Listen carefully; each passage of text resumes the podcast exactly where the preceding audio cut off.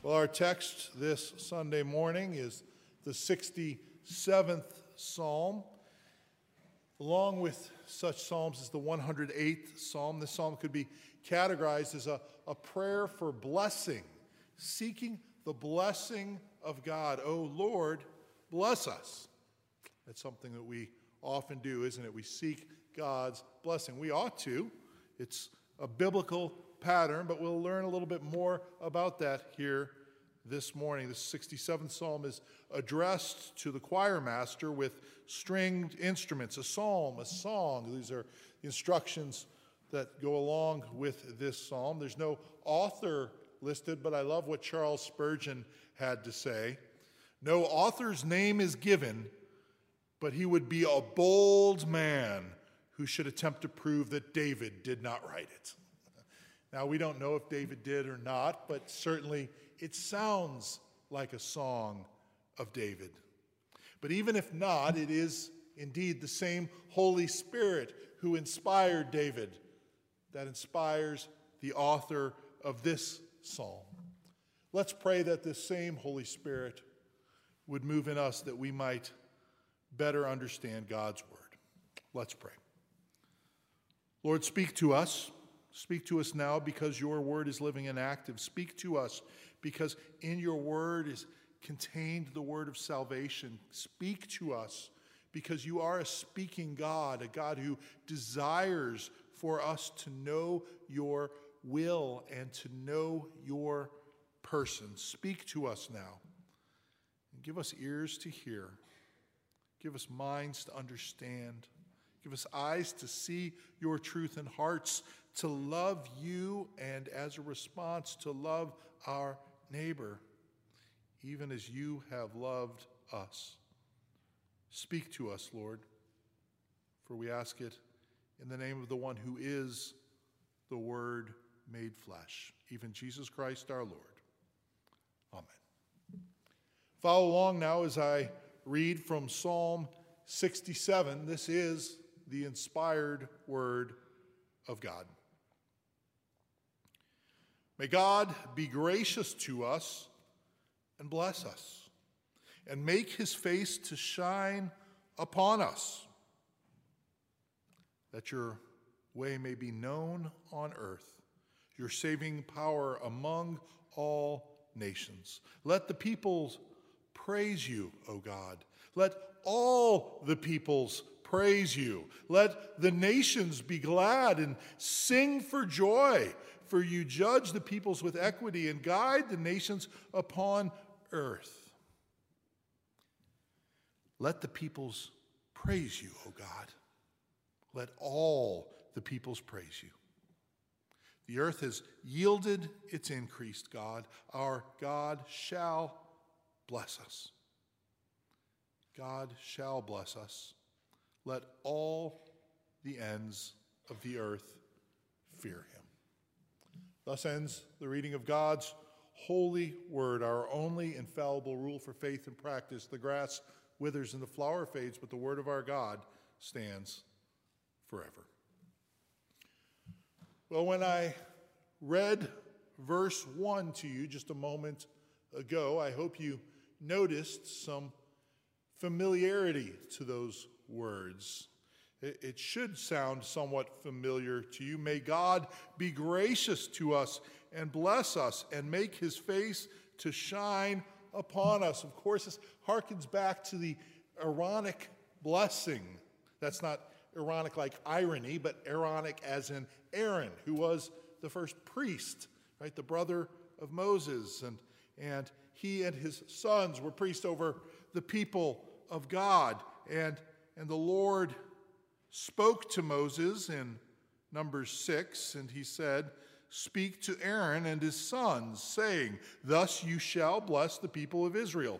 You shall say to them, so this was the instruction ultimately to, to the priests, how they were to bless the people of God. They were to say, The Lord bless you and keep you. The Lord make his face to shine upon you and be gracious to you. The Lord lift up his countenance upon you and give you peace so shall they put my name upon the people of Israel, and I will bless them.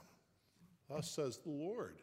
And so it is that oftentimes at the end of our worship service that I share those same words with you. That's those same words of benediction, those same words of, of blessing from God, blessing you as the people of God, sending you forth in the blessing of God with those same words. And those words are clearly in Psalm 67 what the psalmist is evoking. He's, he's pointing back to them, seeking this blessing to be upon the people of God.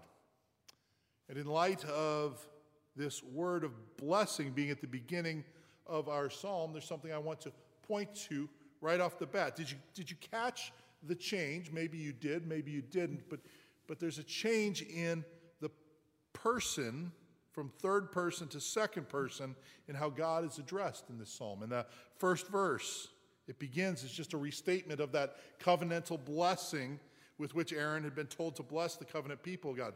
May God be gracious to us and bless us. May make his face shine upon us. May God, him, may he do this.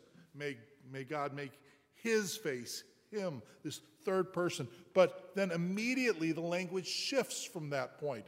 From, from there going forward, he no longer is speaking about God, but rather is speaking to God. You see how he starts saying you, you, you, and how he relates to God. It's as if the heart of the psalmist is, is quickly engaged when his mind considers the truth that was contained in the words of this blessing. Right? He's thinking about how it is that God blesses his people, and he immediately, immediately is, is translated from from just giving information about this, thinking about these things, to considering them deeply in his heart and being driven into worship. And so it should be with us as well, right? When, when we hear what God has done, when we consider who God is, it should cause us to worship. In some churches, they, they talk about their worship service in, in ways that I think are unhelpful. You know, they'll, they'll oftentimes have uh, some music at the beginning of the worship service, and, and then they'll have uh, that time that's designated kind of as the worship time, right? And they might have a, a worship leader or, or a worship band or something, and they, that, that part of the service is considered the, the worship, and then they move into the sermon, which is seen as kind of a, a time of learning. Right? But, but if what you are learning about in the sermon doesn't drive your heart to worship, then there is something wrong. Right? The, the whole of the service is to be about worship. So our, our singing indeed should be a time of worship, but so should be our time of prayer. That should be a worshipful experience. So should be our time of reading God's Word. It should be a, a worshipful experience. And certainly, as we open God's Word and consider what it has to say to us in a sermon, that should be a time of worship as well. So let us consider the covenant blessings of God as spoken about in this passage. And as we consider them, let us worship God. First thing I want to focus on is the fact that God's blessings are for his people corporately. They're not just for us as individuals. A lot of times we think of ourselves in this way, don't we? We, we think about the me and, and the I. We sometimes fail to think about the we and the us. But we need to understand that as God blesses his people, he's not just blessing a lot of different individuals. He is blessing us corporately as His people, as His family. We have been adopted into His family, we have been made into His people. This blessing that, that was given to Aaron to give to the people. Remember what God said at the end of it So shall they put my name upon the people of Israel, and I will bless them. It is a corporate blessing, it's not just for an individual. And so the psalmist here prays not just for himself, but for God's people corporately, because we're all joined together, right? He says, May God be gracious to us. and bless us and make his face to shine upon us. He doesn't say, May God be gracious to me and bless me, make his face shine upon me. No, it's, it's very us oriented.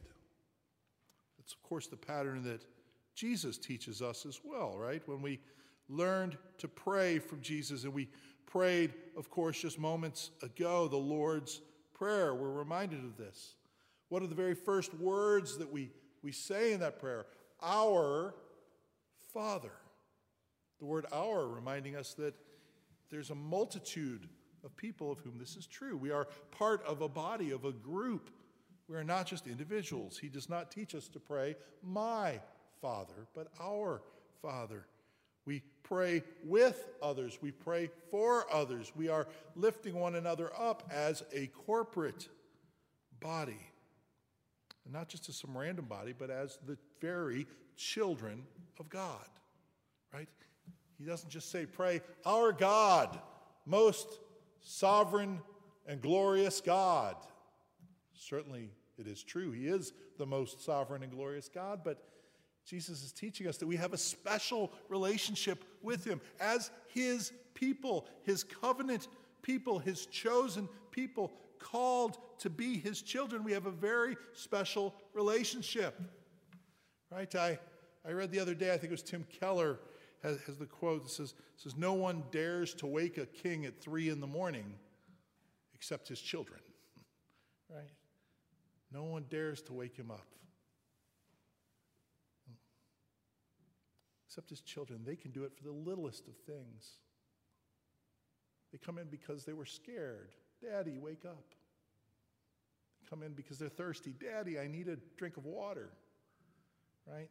Even the, the most high and mighty of the king's advisors won't come to him at three in the morning. Hey, king, I need a cup of water. Right? But a child has that access.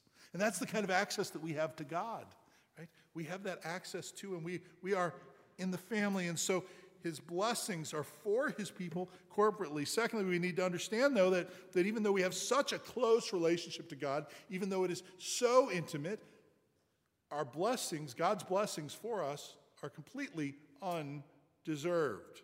It's important to note that verse 1 of the psalm starts in a very appropriately humble place. May God be gracious to us and bless us. He doesn't say, May God give us what we deserve and bless us. No, may God be gracious to us and bless us. We, we often hear others talk about it or even talk about our, it ourselves how much we deserve, right? I, I deserve better than this. It's all, that's always how we see it too, isn't it? Right? Very rarely do we say, you know, I really deserve to be worse off than this. It's, it's always, I, I deserve to be treated better. I deserve to have more. I deserve to be in a, a better situation. We don't usually find ourselves so quick to object or even take note when, when things are seemingly unfair but in our favor, right?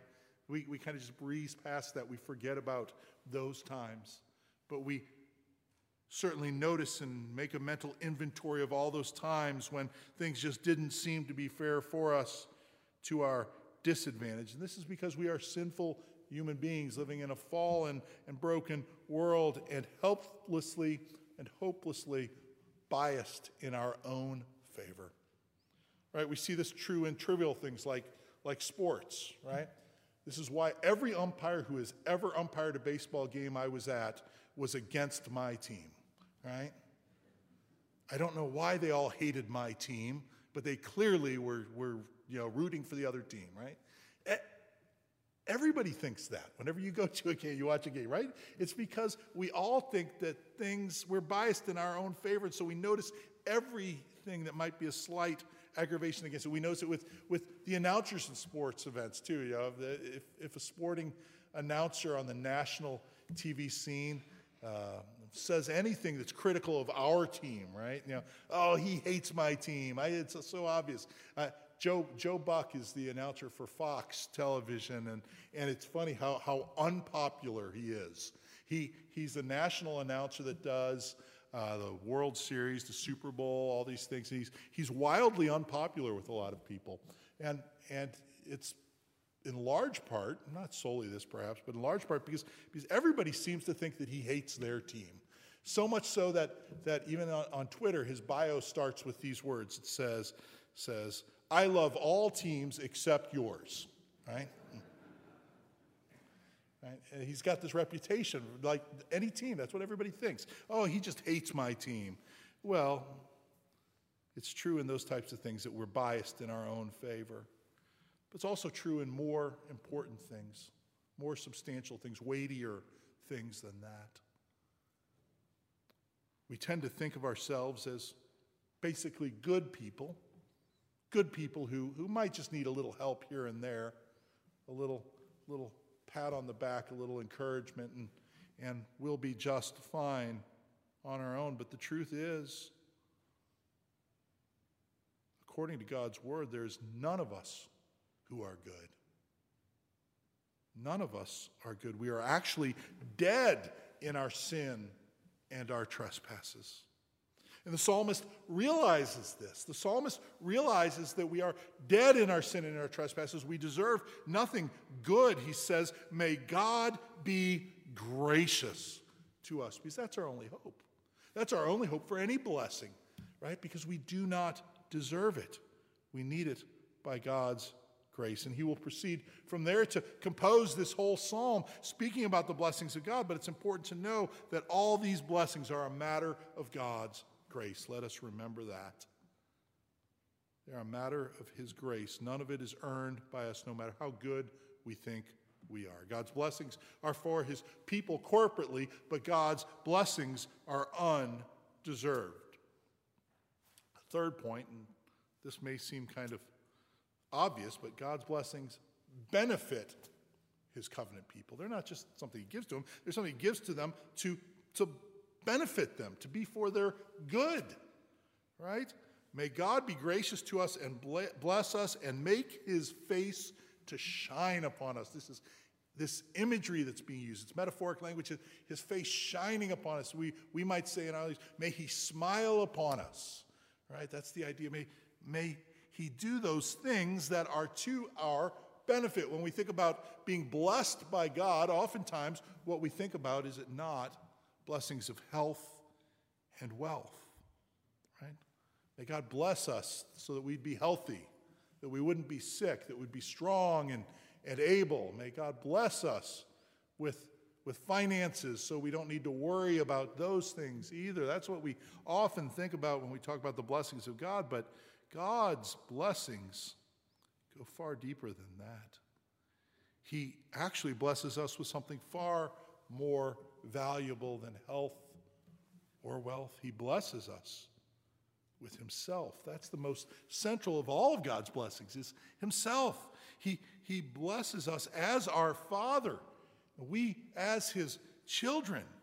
And he brings us into this family relationship, this intimate closeness with him. He's not some far off, distant, removed God like the deists would tell us. He loves us dearly as his own children. You know, with my own children, if they have serious problems, even life threatening problems, there's nothing I wouldn't do to address those problems. Of course, that doesn't make me a great father, that just makes me normal. But our God is a great father. He is the best father. And so, if I, as just an average father, would be like that, how much more would he? We are his and he is ours. So, he is willing to deal with our biggest problems, to get his hands dirty, as it were, with them. And what is our biggest problem? Well, it quite simply is the fact that we indeed are dead in our sin and in our trespasses. We do deserve the righteous wrath of God. We ought to be judged and found wanting, lacking, and condemned. And there's nothing that we of ourselves can do about it. But God has done something about it. God so loved the world that he sent his only Son to die for us he so loved the world that he made a payment on our behalf. He so loved the world that Jesus became a curse for us so that we would not need to be cursed. He bore our curse on the cross so that we might receive his blessings.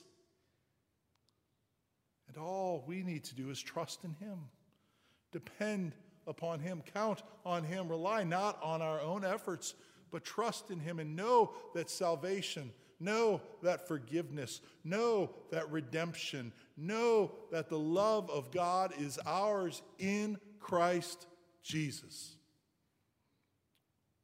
And so it will be. This is true not just for us. You know, we gather here on Sunday morning and we know this is true for us, right? We're, we're the church, we're the people of God, but, but we need to understand that it's not just to end with us. In Luke 24, after Jesus had died and came back to life, rising on the third day, showing his victory, his vindication in conquering death and sin and Satan, he met with his disciples. And in Luke 24, he said to them, These are my words that I spoke to you while I was still with you, that everything written about me in the law of Moses and the prophets and the Psalms must be fulfilled. Then he opened their mind to understand the scriptures. And he said to them, Thus it is written that the Christ should suffer and on the third day rise from the dead, and that repentance and forgiveness of sins should be proclaimed in his name to all nations, beginning from Jerusalem.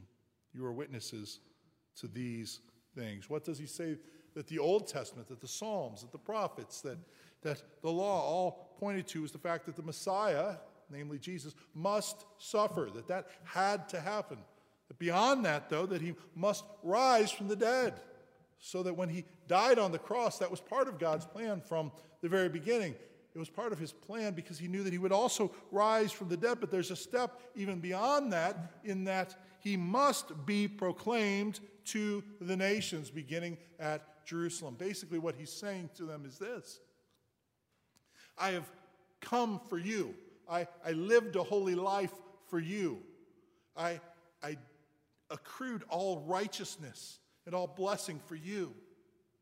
And I died for you. I suffered for you. I bled for you. I cried out in agony for you. I went to the tomb for you. I rose from the dead for you to demonstrate my power over death for you. But as much as it's for you, it's not just for you. This is a message that, that we need to take forth. We need to be like we sang in the song. I love to tell the story. He says it's for you, but it's also for you to take to the nations, proclaim it to the nations. When he says the nations, that's those outside of the people of God, right? The, the descendants of Abram, who we read about in Genesis 12 at the begin, earlier in our service, you know, they were the, the people of God, but, but he's saying it's not just for this small sliver of population. The nations, the peoples, is everyone else, and that is to whom this message should go. It should go out to them all, for God's blessings benefit all the peoples of the world. And that's always been the plan, right? We read it together in Genesis 12. He said, I will bless those who bless you, I will curse him who curse you, and in you all the families of the earth shall be blessed. God has always intended to bless people from every family, from every people group. God blesses us that we might be a blessing to others. So in verse 2, he says here, Bless us, Lord, but make your face shine upon us that your way may be known on earth, And your saving power among all the nations. Calvin says when he, he says, by the way of God, he means his covenant, which is the source or spring of salvation. Right? He's saying, he's saying God desires to bring people into the family, to adopt people from every background. In short, God wants to be known by all in a way that is true to who he actually is, not just vaguely known, not just, not just, well, there is some greater power, right? There's some big man upstairs. There's some, some vaguely referenced God. No, that's not what he wants. He wants to be known as he truly is. Right? You wouldn't, you wouldn't like it, would you, if, if you were meeting somebody, I introduced you, and I, I said, said, let's say your name is, is Gus, and I said, hey, meet Joe. What? No, my name's not Joe. My name's Gus, right? Yeah, don't call me the wrong name. And if I said that, you know, oh, you know, Joe here, no, wait, Gus, oh, yeah, whatever. He's, he's a lawyer. no, I'm not a lawyer. I, am a copywriter. You know, how do you get a lawyer? What? Come on. Don't, these are untrue things you're saying about me. I don't want you to say wrong things about me. I want you to, to speak about me as I am. You know, we don't want to be spoken of in a way that is untrue of us. We want to be known as we truly are, God is the same way. Yet somehow we think that God is content with somehow us merely just acknowledging his existence. That's enough, yeah. Well, I believe in God. I think there's some kind of God somewhere. That doesn't please God. It doesn't please him at all. We need to acknowledge God who he is, as he is, and we need to share that truth with others. And as we truly know him, there is but one response that will suffice. Verse 3 of our psalm today let the peoples praise you, O God. Let the peoples praise you. All the peoples of the world praising God, worshiping God. That's the the, the end of the story, Revelation 5, they sang a new song saying, Worthy are you to take the scroll and to open its seals, for you were slain, and by your blood you ransomed people for God. What kind of people for God? Well, people from every tribe and every language and every people and every nation. Jesus ransomed people from all different people groups. And so we should take the truth of the gospel to people of all different people groups, all different languages and nations and tribes and peoples, so that they might appropriately give glory to God. That's the motive of evangelism. It's not just their salvation, but God's glory. And so the psalm says, Let the people praise you, O God. Let the peoples praise you. Let the nations be glad and sing for joy. Let the peoples praise you, O God. Let all the peoples praise you. There's this sense that he wants everybody to praise, everybody to come along. And, and the reality is that's a good thing for us, isn't it? Because we weren't originally part of the Abrahamic line. We weren't originally part of the people of God, but, but somebody brought the message to us. Somebody brought the message to your, your father's father's father's father, your mother's mother's mother's mother's, or, or somebody brought the message to somebody else, to somebody else, to somebody else that brought it to you. Somewhere along the line, you were told about Jesus and you were brought into the covenant people of God because God has reached out to people of all different nations, and He continues to, and we want to be a part of that. And so we don't see people who are different from us as enemies. We don't see them as others, as them, but rather we see them as fellow sinners standing in need of salvation, fellow sinners who need the grace of God just as we did, fellow people who need our Lord and Savior.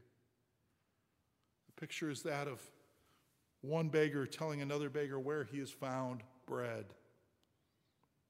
And so we must have compassion on others. And as Jesus says in Matthew 9, that, that if we do, we, we will pray for the Lord of the harvest to send out laborers into his harvest.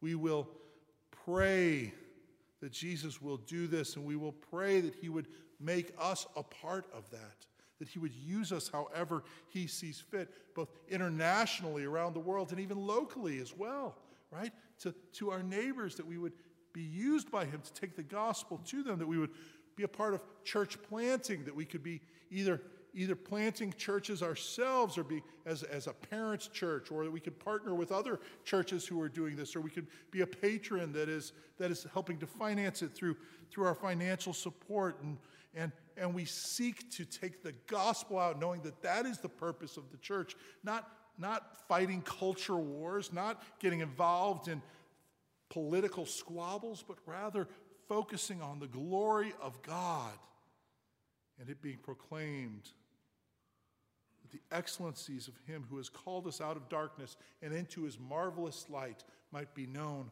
by all. For He has blessed us and He will bless us. God shall bless us. Verse 7 tells us, Let all the ends of the earth fear Him.